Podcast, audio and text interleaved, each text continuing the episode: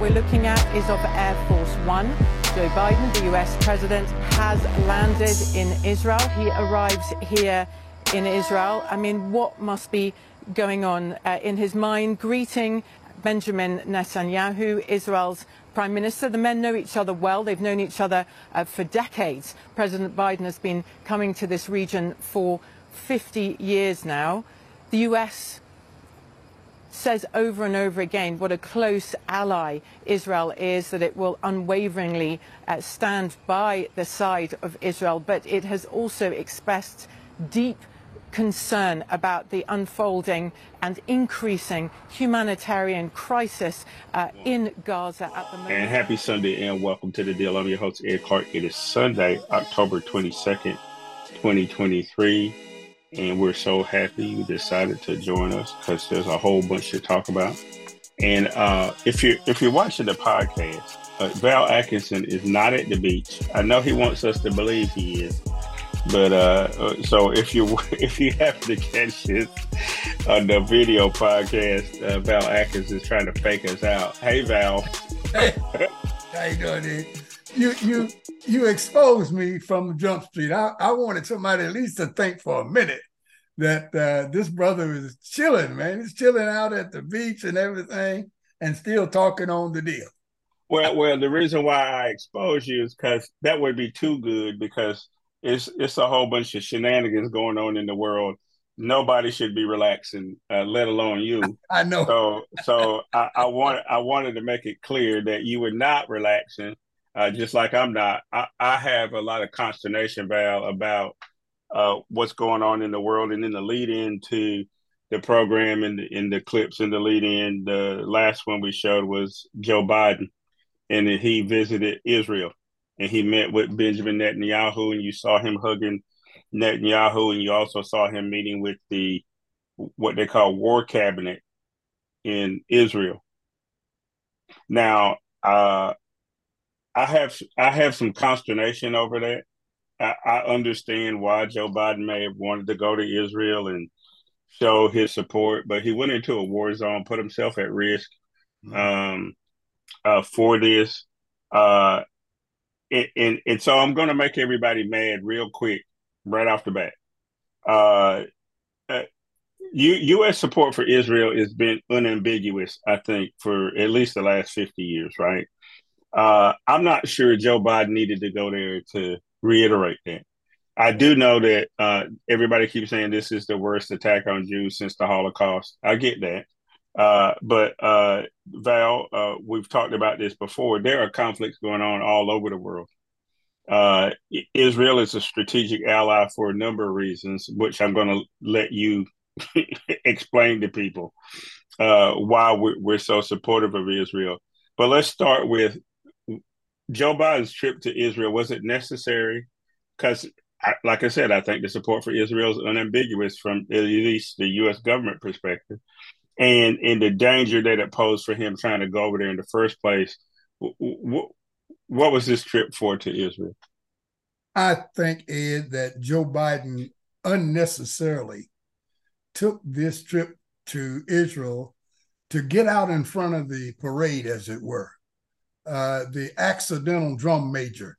He finds a parade going on and he jumps and get out in front and then says he he's leading the parade. Well, he, he knew the sentiment of what was going on here in America. And he wanted to get out front, letting people know that he is a real uh, Israeli ally and he supports the Israeli causes and da da da da da right down the line. Well, I don't think it was necessary. This is a war zone. He's the commander in chief, the chief executive of the uh, executive of the nation. He should not put himself at risk, expose himself in that manner in a war zone uh, to get a few press clippings and that sort of thing. So I, I think it's wrong headed. Uh, he shouldn't have done that. All of the platitudes that he spouted out while he was there, we've heard them again and again and again. You know, no one wants to see anyone die unnecessarily, uh, especially children and the elderly and women. We all get all of that. You shouldn't try to make points on making more about it, as the press seems to do in their gaslighting. Seems that they want to make people uh, feel bad about things. They want uh, to make people get emotional on the air. Maybe that builds ratings and those kinds of things. Presidents should not be in that sort of thing. And I'm glad that you mentioned that we're going to talk about the history and from whence all of this came and how did we get to be where we are because I've I've done some research over the last week or so that I think people ought to be aware of. So I'm, I'll I'll be glad to chime in when we get to that portion of this topic. Yeah, you know, here's the other thing about um about him putting himself at risk going over there. Um, it, it, you know, to prove a point, like you said, to you know, show that you know, I don't know. I guess he had he's on top of the thing or whatever. Um, there's a lot of people who are afraid to make any kind of criticism of Israel, good, bad, indifferent. Um, my take on this is that the problem has been for a long time is that the settlements that the Israelis uh, have been building uh, that encroach even closer and closer to the Palestinians, and also, uh, you know, without a doubt, uh, um, don't stand up to what all the UN resolutions say about where the Israelis should be in terms of territory, uh, puts a very difficult uh, uh, strain on the Palestinian people, where, to the point where um, if you're in Gaza, you can't get electricity, you can't get water, you can't get supplies without it coming through Israel. Now, uh, I understand that Israel has had a, a number of conflicts with uh, Arab nations like Egypt uh, and also with the Palestinians and have acquired territory. And they'd like to have a buffer, but they don't even have a buffer anymore. Uh, when we saw those attacks, we talked about it the last time we were on. When we saw those attacks, literally, Gaza's here and they've built Israeli towns and settlements right next to the border. There is no buffer. Uh, I I said before that I did not disagree with killing women and children and grandmas and all that stuff. I I, I don't know if uh, Hamas had planned this out as well. Now it was orchestrated, but I don't think it was well planned out so, so that it was just strategic and it was more of a, uh, a, a military operation. It turned out that a lot of civilians were killed. Uh, my problem, uh, though, is that this whole notion that uh, Israel uh, is exactly where it should be. You know, the people are living where they should. I don't believe they are, Val. So here, here's the here's the historical question I'm going to ask you. It, it, it uh, how did Israel gain so much territory? Because the 1948 territories don't. I looked at some maps. 1948 don't look nothing like what we have today.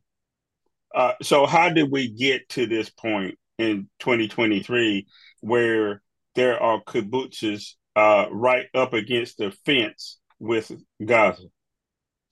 Well, that's a very, very important question, Ed, and and this is what I think people ought to listen to and be aware of before they make some uh, knee-jerk decisions about who's doing what and what we should do uh, in response to that. You mentioned Israel today doesn't look anything like it did in 1948, let's say. That's to me, that is the demarcation line. 1948. It was in 1948 that the Israelis became uh, uh, citizens of a country called Israel. Now, you know, I know a lot of people go back to the Bible and a lot of other religious documentation to talk about uh, Moses and the Egyptians and being out in the desert and all these kinds of things. But as far as these Palestinians are concerned and these Israelis are concerned, everything started in 1948 when the Allies were the victors in World War II and to the uh, victor goes to spoils. And as a part of that, uh, Germany tried to say that they were in control of North Africa.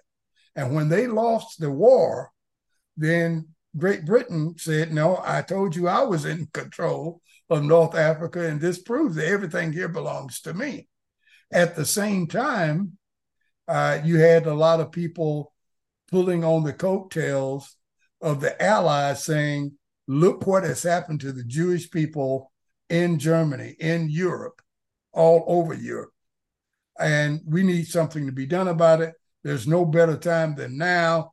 Uh, our Torah, our Bible, our holy book says that this land that I'm pointing to on the map belongs to us, and we ought to take advantage of it right now and go ahead and set that land aside uh, for the Jewish people. Going back to the United Nations, uh, because of the clauses and everything written up in the rules, uh, you know, the United States had a veto vote, and uh, the United States led the charge to win World War II. So anything we wanted to do, the United Nations would approve.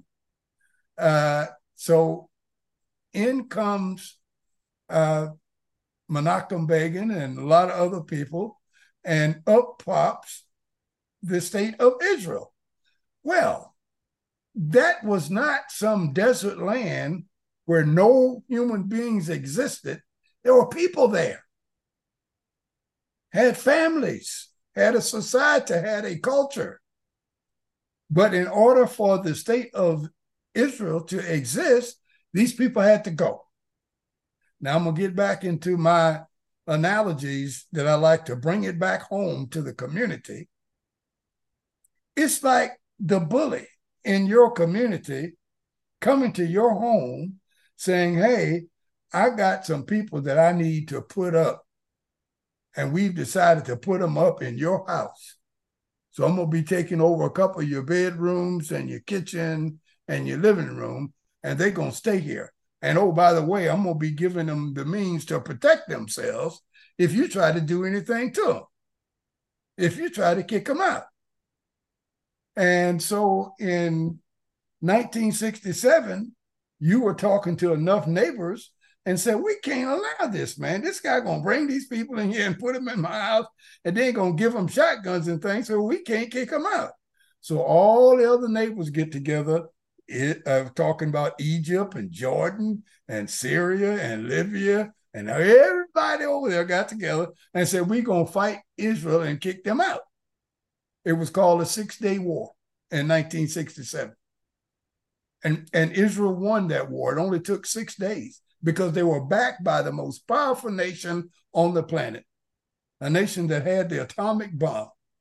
They won it and uh, in, in the spoils of that war, there was a, a place called the Golan Heights that they took from Syria. There was a place called the West Bank that they took from Jordan. And the Gaza Strip, which we are talking about Gaza right now, that they took from Egypt.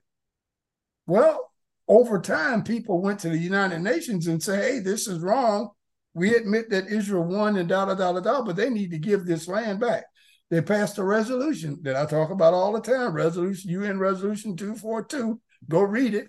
And the UN said you got to give back the Golan Heights, the West Bank, and the Gaza Strip.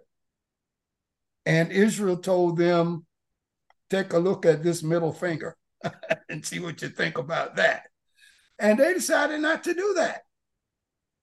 And it hasn't been done until this day. And Israel has gotten stronger and stronger and stronger. I'm gonna digress just for a minute and talk about how did they get that way. Yeah, that's it, what I was gonna ask you. How how did they get to be so strong? Israel didn't come packing two six guns and a shotgun. They came with annual contributions from the taxpayers of the United States of America. We pay them about $8 billion a year. And it goes right to weapons and weapon systems and paying of the military and supporting the draft and all assortments of things.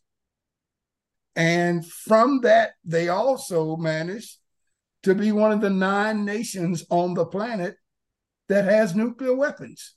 Now, how did they do that in this short period of time? Iran, uh, Libya, a lot of other countries have been trying to get nuclear weapons for eons. They don't have it. They can't have it. Even one of your favorite countries, apartheid South Africa, they had nuclear weapons during this time frame. Of course, they don't have them now. That's another story, which we can talk about later. But acquiring nuclear weapons is not easy. So they have nu- nuclear weapons. Now, you ask how all this thing happened. It's simple, it's easy. It's because this guy, who's the ruler of the community, the godfather of Harlem, whomever you want to call him, John Gotti, he decides everything that goes on on planet Earth. And he decided that Israel would be strong enough that no other country or countries within the Middle East or anywhere else will be able to challenge her authority. Whatever she says goes, whatever she wants to do has to happen, or you suffer the consequences, which in many cases would be death. So Israel now runs the Middle East with an iron fist. They were begging for an existence back in the late 40s. They were begging to after UN to make me a nation. And now they are not only holding their own, they want to run the entire Middle East.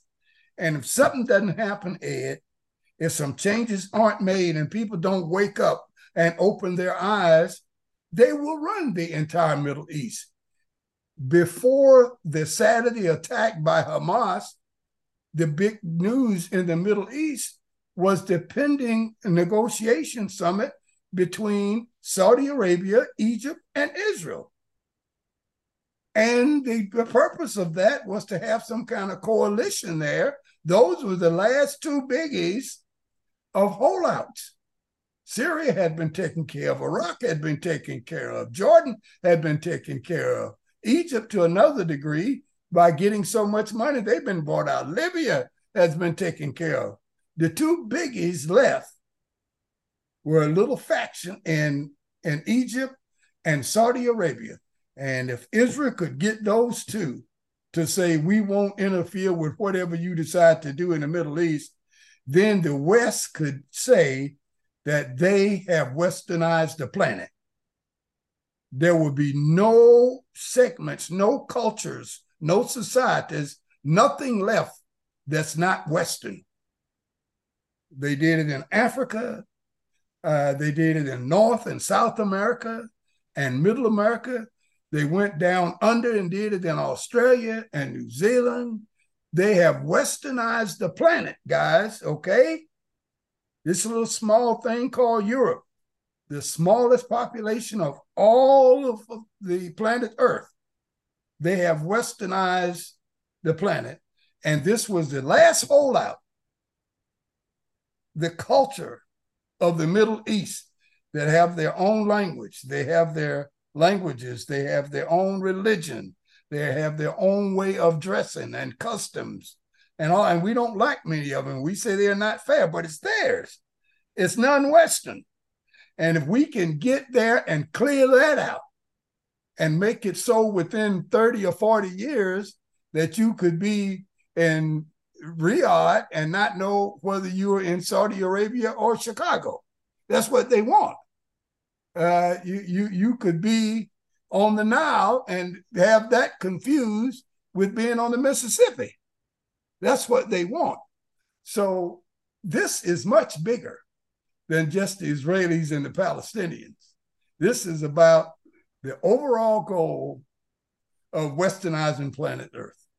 Well, Val, you said a mouthful, uh, but but uh, if if you're listening or watching the podcast, Val Atkinson had just uh, done a lecture for for his history of the Middle East class.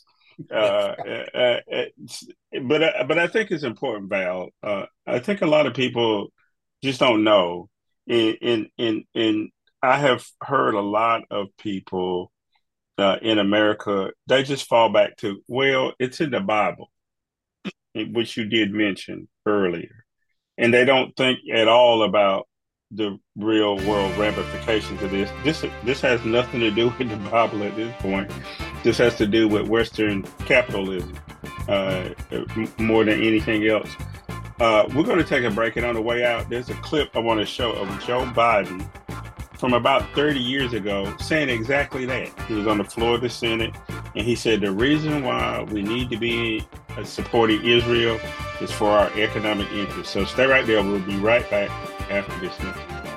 It's about time we stop those of us who support, as most of us do, Israel in this body, for apologizing for our support for Israel. There's no apology to be made. None. It is the best $3 billion investment we make. Were there not an Israel, the United States of America would have to invent an Israel to protect her interest in the region. Clear that Israel, Israel is the single greatest strength America has in the Middle East. I always say to my friends when they say those things to you, I say, imagine our circumstance in the world were there no Israel how many battleships would there be?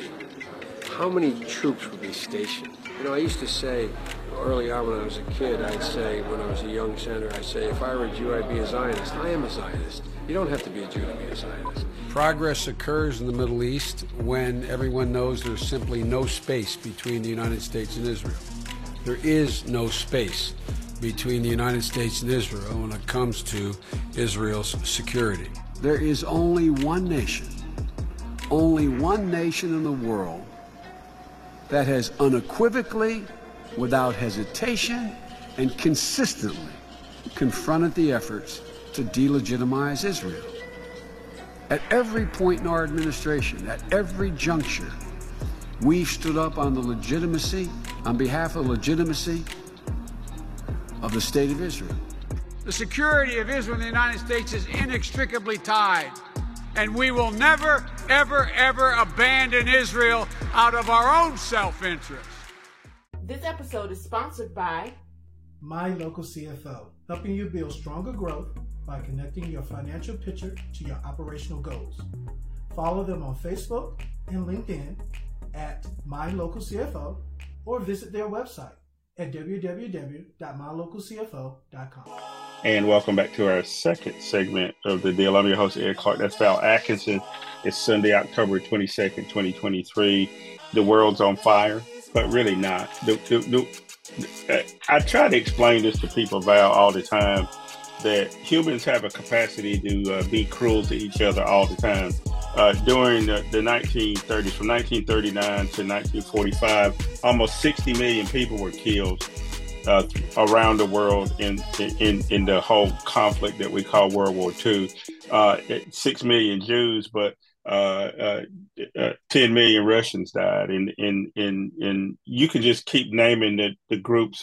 There was deaths in Africa. There was deaths on just about every continent except for North America. Uh, it, there were proxy wars going on for the longest time after World War II was officially over in places like South America uh, and and so on. So over the last uh, 70, 80 years, uh, millions of close to 100 million people probably have been killed around the world in wars, Val.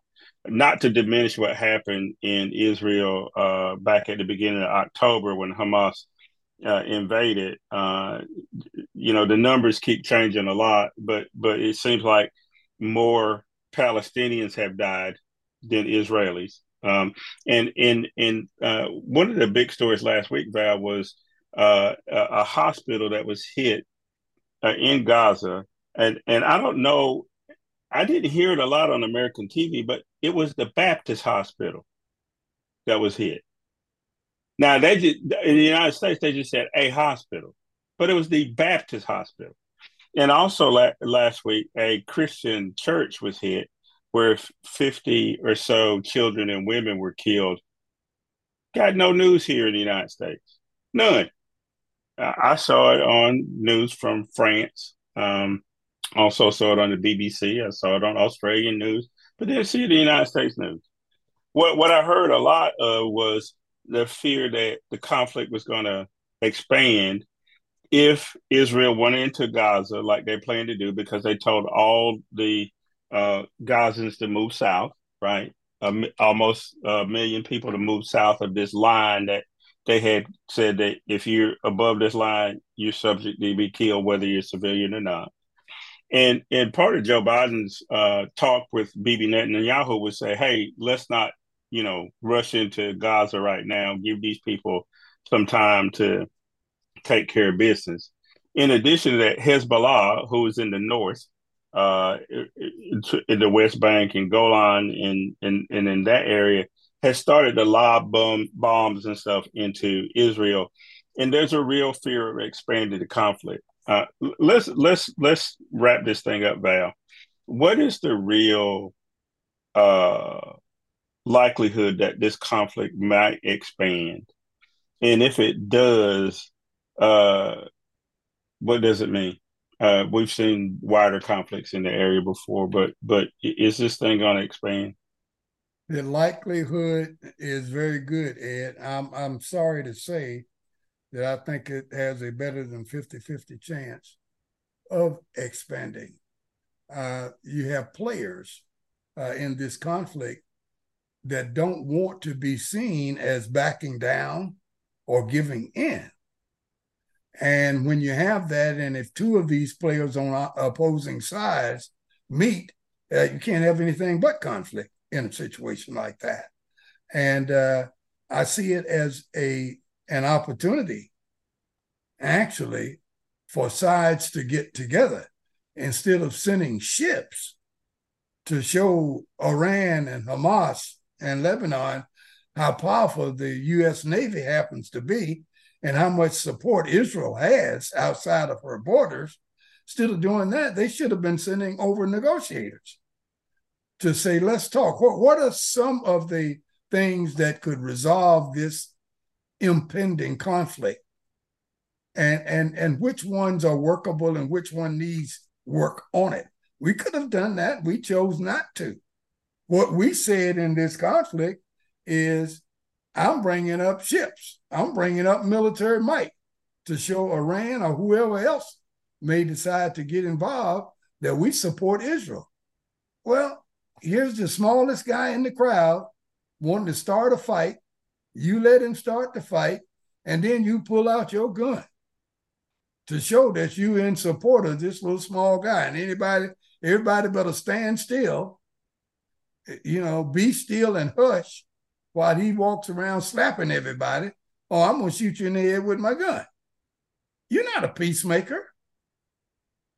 You're there to show somebody whose side you're on. And I, and I, I, I fault us for not taking the opportunity uh, to play another role in this thing to stop the expansion that you talked about earlier, Ed. But I don't know that we are doing that. We're in the best position to stop the expansion.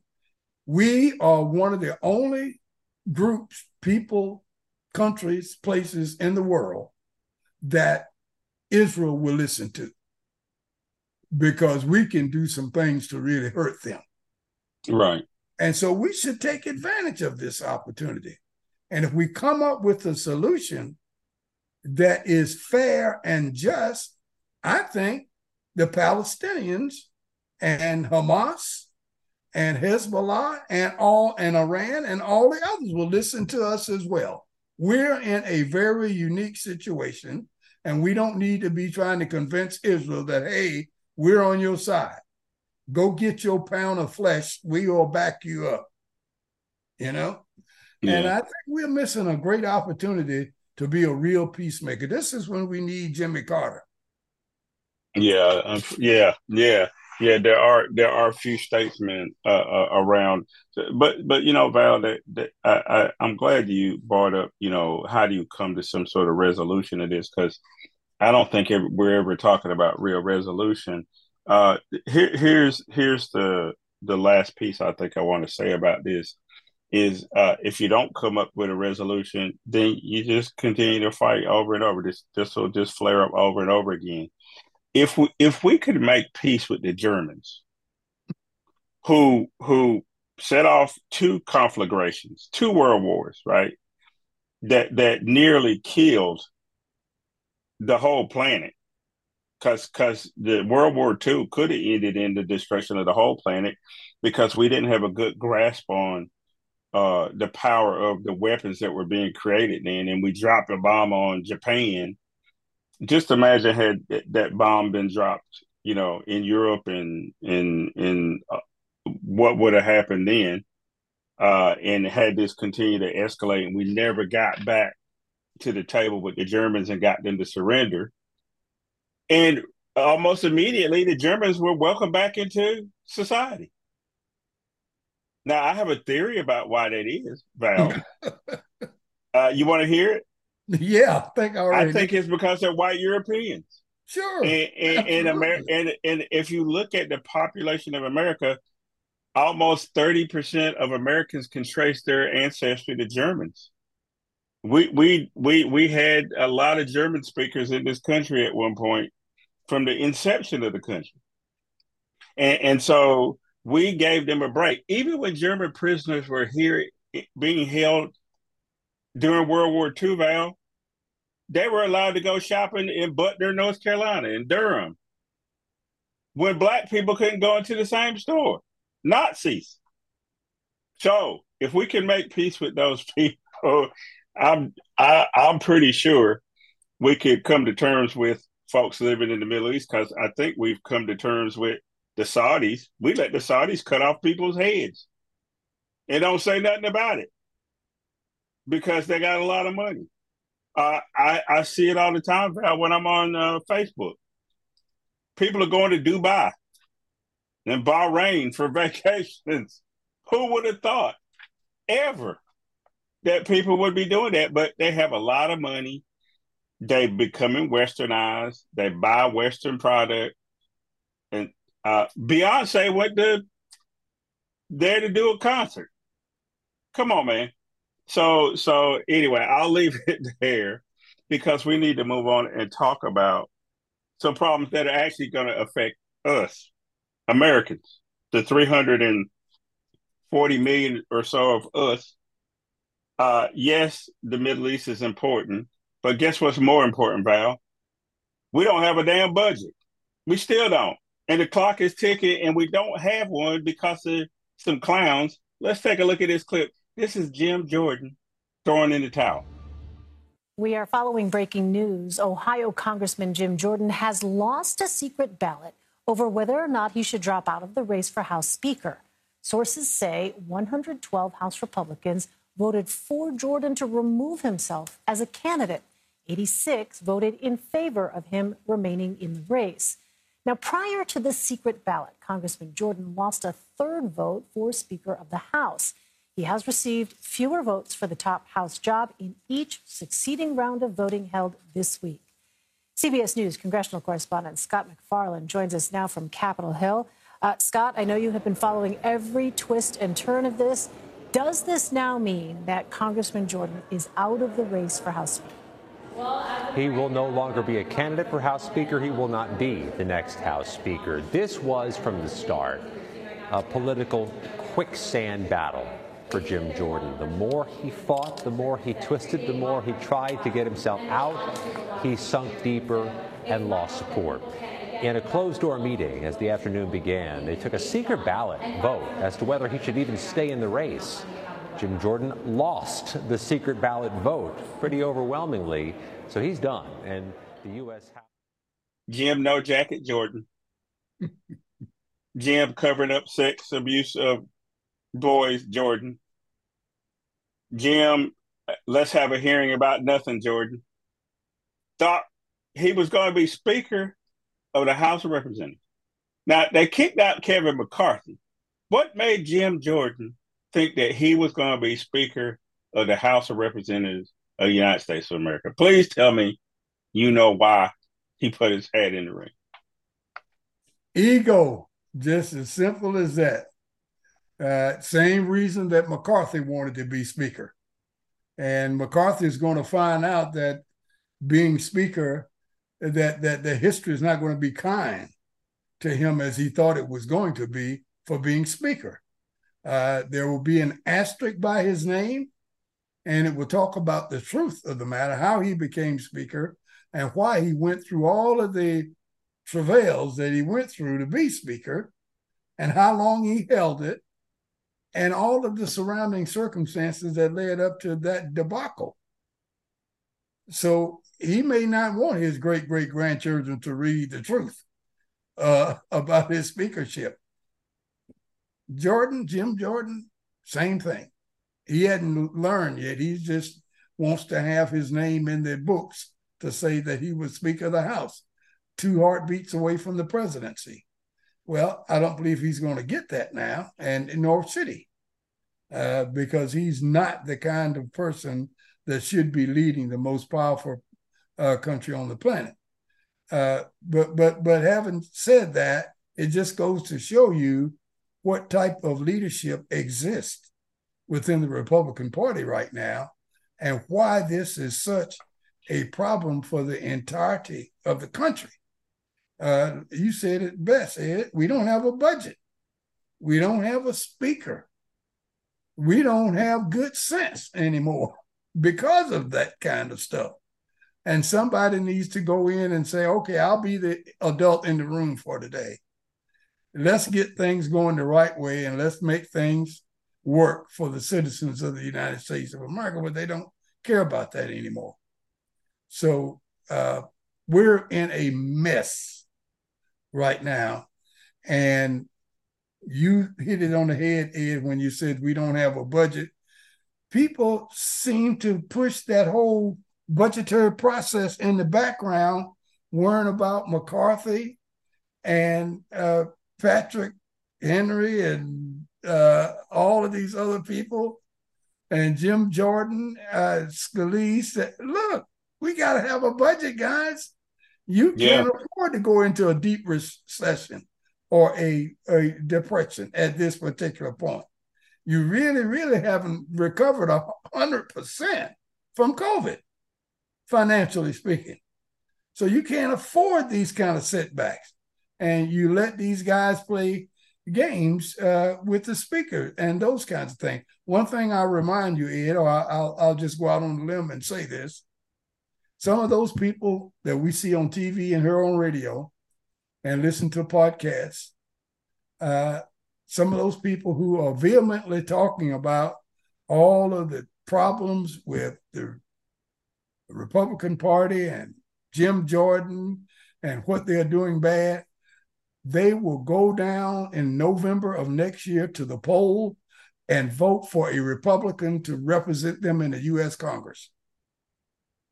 Well, damn, that that that's scary. Yeah, that, that even I after all, of- I know they will, but uh, you're absolutely right. Which which Javal, you know, uh, we we spent a lot of our time, even our time here, talking about Gaza and Israel and all this other stuff. When in fact, the enemy is within Yeah, that that that that there there's a fascist movement and there's been fascist tendencies within the United States from the jump. And and uh there have been times where it's flared up and these are this is one of those times where you have people who identify as Republicans who want an autocrat to be in charge. That's why Donald Trump still leads in the the, the dude is multiply indicted, has all kind of problems. He's a liar, pathological liar, and we haven't even gotten to the part of the people that are pleading guilty, which we will in the next segment. But you still are right, Val, that the Republicans still have an opportunity here to maybe win the presidency, maybe take back the Senate, even with all the disarray that they had. Mhm. Uh, uh, largely because we're more concerned about NFL. We're more concerned about who's ranked number one in college football. We're more concerned about the upcoming college basketball season. We're more concerned about Taylor Swift. Taylor Swift and and and Kelce, whether or not they're sleeping together or not. Right? Yeah, yeah. uh, uh, uh, it's the damnedest thing, but it's because we've been conditioned that the only thing that matters is can we purchase the the things that make our life luxurious compared to the rest of the world, right? Uh, do I have a 75 inch flat screen so I can watch the Super Bowl on? What am I going to buy, buy on Black Friday this year? What's going to be the hot product?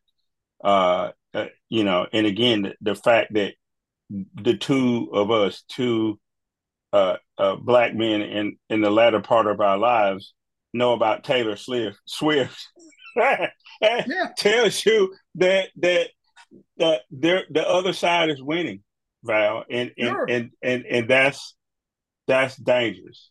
Um, since you brought it up, uh, you know about people going to vote, uh, I'll end this segment on this. Uh, let me play a clip. This is about North Carolina redistricting, and uh, uh, uh, the U.S. representative from out in Western North Carolina, Jeff Jackson, uh, is talking about how he may lose his seat uh, in, if the uh, new districts are accepted in North Carolina. North Carolina will likely send more Republicans to Congress next year. This comes as the GOP in the state legislature has redrawn the election lines. There are major changes that completely change the political landscape. Two draft maps are out, and both of them draw me out of my district and put me in one that's totally unwinnable. If either of these maps become final, it means I'm toast in Congress. Freshman North Carolina Congressman Jeff Jackson lays out his future on social media. He is one of several Democrats who will either face a hard or impossible road ahead as Jackson's district is expanded into solidly Republican counties. He sees it as so dire he all but gives a concession speech. Being able to do this job and share it with you has been the honor of a lifetime, and I'm so grateful to everyone who has followed along. In one version, Representative Valerie Foushee completely loses Durham County.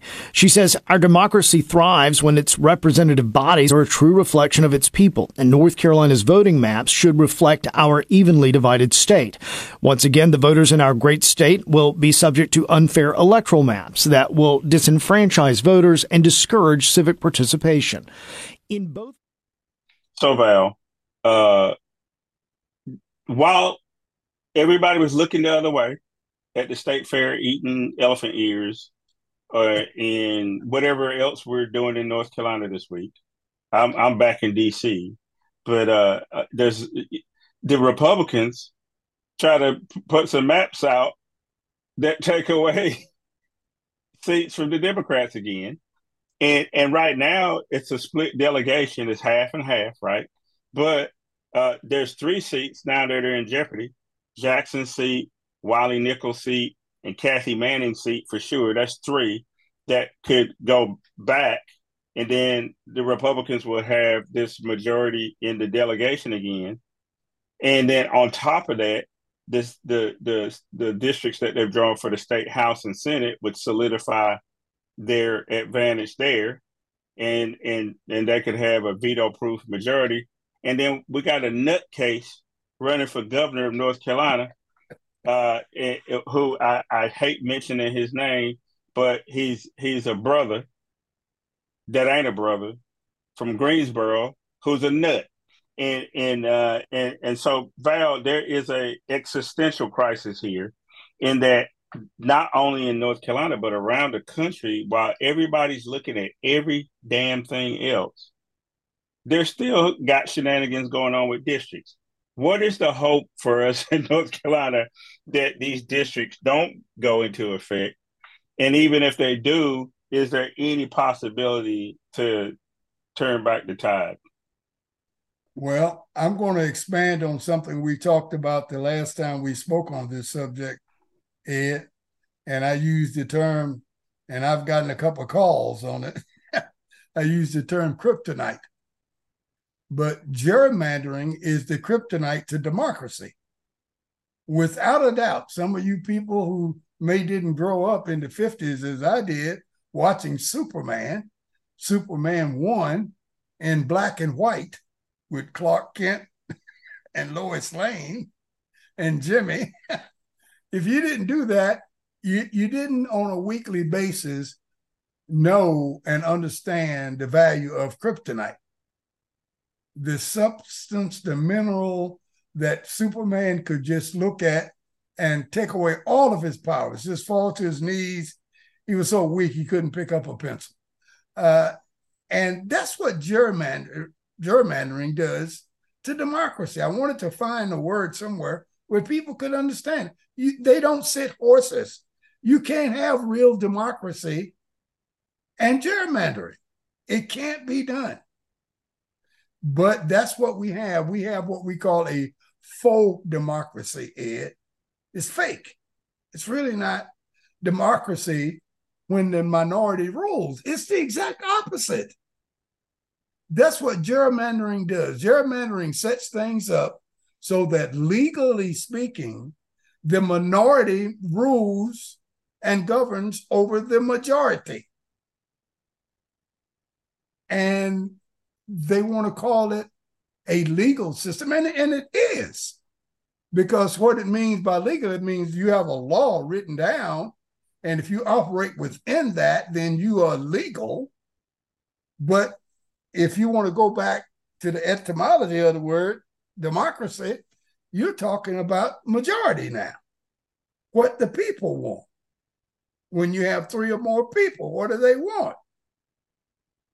And uh, gerrymandering has to be corralled, looked at, controlled, ed.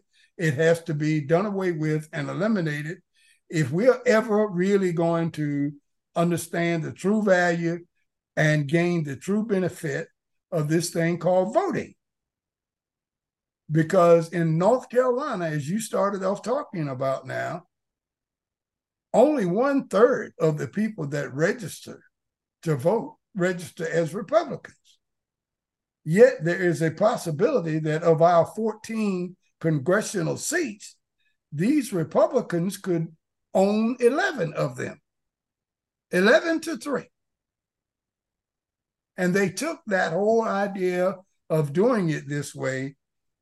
When you talk about, uh, there, there was a court case uh, called uh, Rucho v. Common Cause that went in to uh, talk about uh, gerrymandering and some other kinds of things, and came out saying that as long as uh, the lines being drawn does not favor or inhibit uh, people based on race, then it's okay for the lines to be drawn uh, with a political advantage to the group or the party that's drawing the lines. That in itself, right there, opened the door to say, hey, the court is saying that it's okay to German. Just don't, you know, be so obvious with it that you have race as a prominent issue. If you don't do that, we'll just do zip codes, okay? and make it that way. And we'll do a little fracking, we'll do a little packing, we'll we'll do a lot of other crazy stuff. But we won't or call it racist, okay? Then we can do that. But gerrymandering, Ed, got us where we are now, where the minority is ruling. Uh, it's almost like apartheid South Africa. It's mm-hmm. almost like uh, early century, uh, early 20th century India, uh, where the minority, very, very small minority, rules a very, very, very large majority. Uh, and if we don't do something dramatic and immediate and powerful, it's going to destroy this thing we call a democracy. Because yeah. because when people get to the point that they see that they have the majority and they are going out and exercising their right to vote, and they still are being ruled by people who are in the minority uh, and don't intend to change things, uh, it's going to force a question to the, these people saying, Why am I doing this? Mm-hmm. D- does my vote really count? Does my vote really matter when I can have the majority of the people on my side and the minority looks at me and gives me the finger and say, We're going to run things like we want anyway? Yeah. Yeah, we do, and we hear a lot of young people all the time, Val, who say, "Well, why even bother? Why participate?" And and I'm always trying to counter. Well, th- th- we're we're in this position because you haven't participated. Mm-hmm. Uh, but uh, again, like I said, we have our iPhone 15 and we have all this other stuff. But we we have more sh- shit than any other, you know, time in history. Um, hell, I'm talking to you over a computer. You know, I mean, this is the stuff from the Jetsons, right? Uh, nobody believed this would happen. So anyway, I hear some music in the background. Let's take a break, and when we come back, we're going to wrap this up. We want to talk about some guilty pleas in Georgia, and we want to talk about, uh, you know, what we got to look forward to in in terms of uh, uh, what's coming up in the in the rest of the week. So stay right there. We'll be right back after this.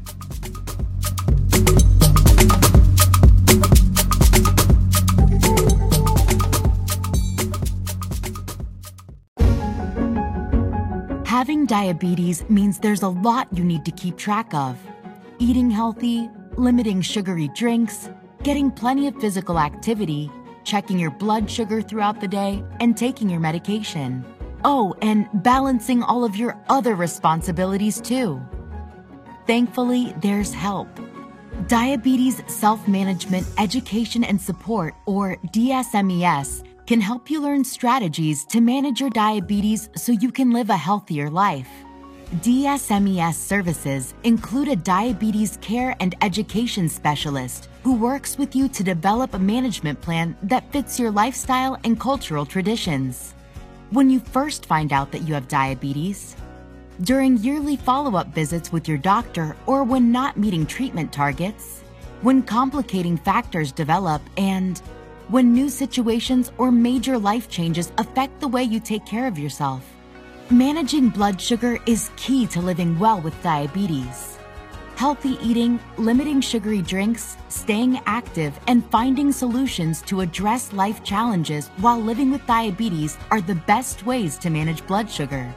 In fact, when done regularly, those healthy habits can lead to a better mood, more energy, improved sleep, and help you keep a healthy weight. What's not to love about that? Medicare and most health insurance plans cover DSMES. Ask your doctor about working with a diabetes care and education specialist. Managing diabetes can be challenging, but DSMES can help. Visit cdc.gov slash diabetes slash DSMES for more information. With support and a good management plan, you can thrive with diabetes. And welcome back to our third and final segment of the deal. I'm your host, Ed Clark. That's Val Atkinson. We've been chopping it up today. We're saving the world.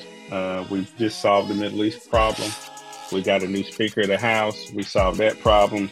We got a new budget. We solved gerrymandering, all kind of stuff that Val and I do every time we get together. Val. Hell, we don't solve anything. We, we, we, we, we end up lamenting uh, how effed up everything is really and and how do we get to uh, people actually caring about each other? I, I, you can't force people to but you would you would think for the common good right? Because look i hear all this all these platitudes all the time about how great america is and how we were founded on this principle of you know freedom and and then you know uh fighting off tyranny and oppression and blah blah blah right? That's all they want to talk about. But then when the rubber hits the road and i say well you know there's a group of people here who perhaps uh, you know having a difficult time paying for college. So let's wipe away some college student loan debt. And they go no no we can't do that. No no let's not do that uh, well, you know, everybody needs health care. Let, let's work on trying to make sure everybody has universal health care. Uh, no, we no, no, we can't do that. No. Uh, well, let, us talk about affordable housing. Let, let's let's try to get keep you know housing in control and make it uh, uh, uh loans available. No, no, we can't do that. So every time you turn around, the very people who always harken back to this halcyon time in 1776 where these people had halos on their head and they were floating above the ground and they were founding the country.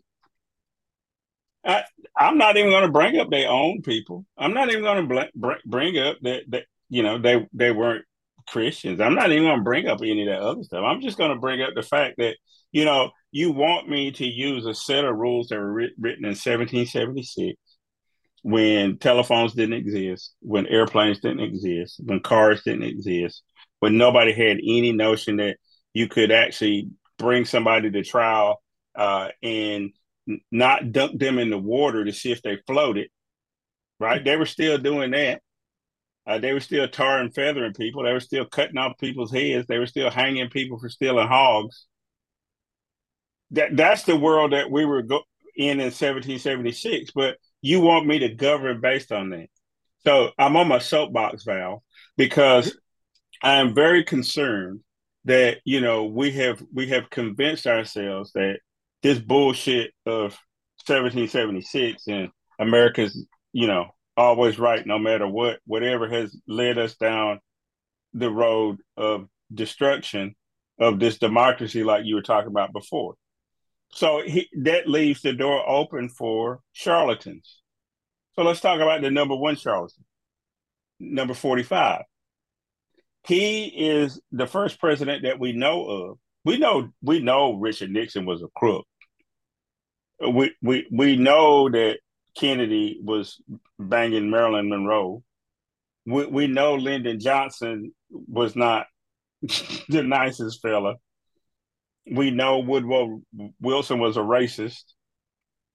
What you know, pick a president. They got a problem. Bill Clinton liked to get Hummers in, in the Oval Office. Whatever right? Everybody's got something, except maybe Jimmy Carter. He's the only one that we could probably give a pass to, and he gets excoriated more than anybody else. So this this guy, number forty five, was president at a very critical time in American history. We had just come off having a black man as president, a black man that they tried to say wasn't a citizen and all this other stuff, who actually improved their lives, but every time you ask any of those people who are MAGA supporters, uh, how, what do they think about Barack Obama? He's the worst thing that ever happened, when in fact he was the best thing that ever happened to them, because Barack Obama is a capitalist to his core. He brought all those people from Harvard and Yale into his administration, and he saved the economy for those people so they can buy their mm-hmm. TV sets, right? And they could buy their big old SUVs and whatever else they wanted, they could take their vacations. Barack Obama saved America, so they could do that. Suburbia survived because of Barack Obama, but they hate him because of what he looks like. He looks like us, Val. Yeah. So they, they choose somebody else, Donald Trump, who uh, I hate talking about, but you have to. So Donald Trump led these other people down this path. Sidney Powell, and uh, Mr. Chesebro, who decided to come up with this plan that they were going to overthrow the election, Val. So this week in Georgia, those two clowns pled guilty. So let's take a look at it. We'll is that the prosecutors now have a lawyer who has admitted under oath that he committed crimes in furtherance of conspiracy in which they've also alleged Donald Trump was a part. That in and of itself is pretty powerful. And if Kenneth Chesebro gets on the stand and the first thing he's going to have to admit is he stood in a Georgia courtroom, pled guilty to a felony as a lawyer relating to the submission of these false elector slates. And the next question is, did Donald Trump know that that's what you were up to? That's compelling testimony. He may not uh, break the case wide open. And as we know, Donald Trump is alleged is alleged to have engaged in a number of elements of this conspiracy. But those facts alone are pretty damning, and, and I think would make Donald Trump uncomfortable if he's sitting at the defense table. Chris, I need not remind you, Chesebro, Powell, they were also mentioned in Trump's federal election indictment. I, I wonder, based on what we saw here, how they might end up helping the special counsel. Well, it wouldn't surprise me at all if their lawyers have had conversations with the special counsel. I mean, pleading guilty in Georgia does create some risk for them uh, in connection with the federal case, and and I suspect that they're making themselves available as witnesses to Jack Smith as well. Uh, hard to know. What- so about two guilty pleas, three total in the Georgia cases so far. All the people who wanted to hurry up and get a, a, a speedy trial. Well, they got it. They pled guilty. Now they got to testify in court against the other people. what do you think is actually going to happen with this Val? Uh, or uh, I mean, I, I, know the big fish is Donald Trump. That's who you know they want to. Fani Willis wants to get a hold of. So you charge other people, and with the hope of getting the big fish. What do these guilty pleas mean in terms of getting to the big fish? I think it has more. There's more pressure on the co-defendants other than Donald Trump. And and and what do I mean by that? Is everybody knows in this whole piece about uh, pleading guilty and and staying out of jail uh, and paying a little fine and flipping and all of that. They know the last one that flips ain't gonna get nothing. It's about so there's a lot of pressure now uh, with uh, the people who have gone that route, uh, as it were, to flip, as as you may say it. They're in the clear. They've done what they needed to do. Uh, if anybody is out there thinking, should I or should I not? They maybe should call Fani right now and say, hey, look, uh, what kind of deal could you give me? because it's going to get to the point that everybody is flipping on everybody else. And the last one to the table to flip, there's no more flipping to be done. Everything's already taken care of. So uh, I think this portends very badly for 45, as you like to call it. Uh, I think by the time that uh, it gets around to him, his lawyers are going to either tell him, look, man, you try to get yourself a plea deal and get out of here. We may even find some of the people that are his lawyers, Ed, that they may take a walk themselves. They may ask the judge to allow them to recuse themselves from that case so that they don't lose their law licenses uh, and, and end up in jail themselves. Uh, so it, it doesn't look good from this point on. Once they start this process, it's like dominoes falling, and you can see them falling from the sky. So I think 45 is in trouble, and we haven't even started talking about 1 6 and the classification documents and those kinds of things yet. That's yeah. that's that's still to come. Yeah, yeah, I, I I think it's really wearing on him too, Val. You can see it in his demeanor, and in how he uh how he goes on uh and and deals with the uh you know the the court. Uh, he was in New York again, uh, in court, uh, where he didn't really need to be, and um, you know, so there's there's a there's a lot more to come, Val, and and I don't know uh, when or how this ends. I just want him to go away, and and and that's not happening uh, fast enough for me. You, know, uh, I I think I, when we started off, Al, uh, I was clear about the fact that we were not going to solve any problems today. We were not going to come up with any solutions to anything. Uh, I I thought it was important though again that we talk about some history and we talk about some reality of what's going on in the middle east. Uh, for the average american it, has no effect on them at all. At all. You, you can i mean if you're in north carolina right now and if you're at the state fair or whatever else you you may look at it on tv but you know, you're not in any mortal danger of dying from a Hamas missile or Hezbollah missile, right? Uh, but what you are uh, really, really trying to uh, protect yourself from are the folks who will lie to you and and again get you to vote for Republicans again. like you were warning Val, that that's the real danger here. So um, you know, as we always do, I ask you, Val, what, what are you working on? Anything we need to think about? Anything coming up in the week ahead?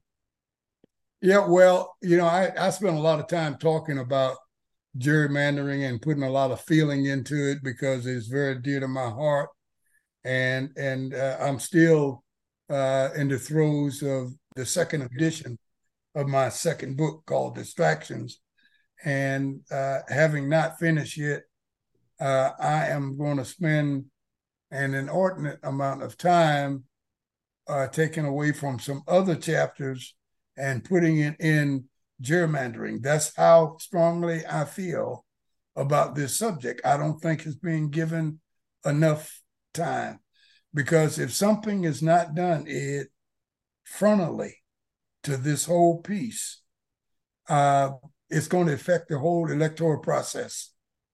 And it, it, it'll get to the point where people will question whether it matters that we vote or not. And once that happens, you fundamentally lost democracy. So I'll be spending some time to answer your question and doing what I can.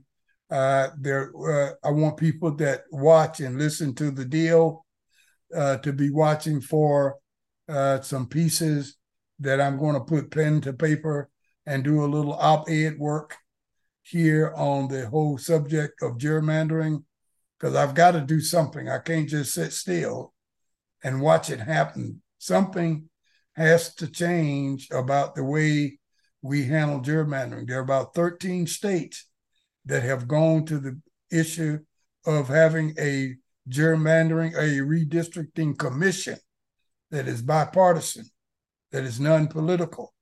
That's step one. That's not the answer by no means. That is a step within the process. But we we've got to do something. This North Carolina is leading the way in showing you what ultra gerrymandering can do and how it can kill democracy. And I think we're going to go down as one of the examples as a state what not to do if you want to save democracy. And we have gerrymandering, gerrymandered North Carolina into almost a non-democratic state. We got to change. We got to reverse it and go back the other way. Yeah, without a doubt, Val. I'm I'm glad you're working on that, and and we most definitely will keep in touch on on, on those things. You know, uh, I've been in DC on and off for the last uh, couple months. Uh, it, it's it's really weird being in DC, uh, close to all this stuff, because uh, even there, in the midst of all that's going on, people are still going about their business. They're worried about the Washington Commanders losing. They're worried. They're worried about you know, crime in in the District of Columbia and surrounding areas, stuff like that. And all the while, the, the political commercials you see coming out of uh, Virginia look a lot like what you see in North Carolina, right? It's it, the Republicans, you know, have have a degree of control because they can gerrymander their way into control. It, when we know that Virginia is a lot like North Carolina, where you got uh, people who are not as conservative I don't even call it conservative, who are not as crazy as the people who vote Democrat, but they somehow manage to wrangle their way into control. And, and I think it's a problem. Now, if you're on the other side, you probably think I'm wrong and you think it, it you guys are doing the right thing. You are not. Let, let me state that emphatically. You're not doing the right thing. You're not taking care of your fellow citizens in the state of North Carolina, Virginia, uh, Iowa, all these places where you've managed to gerrymander your way into control, you're not taking care of your citizens. You're not doing right by democracy. Uh, uh, we're all going to die, Val.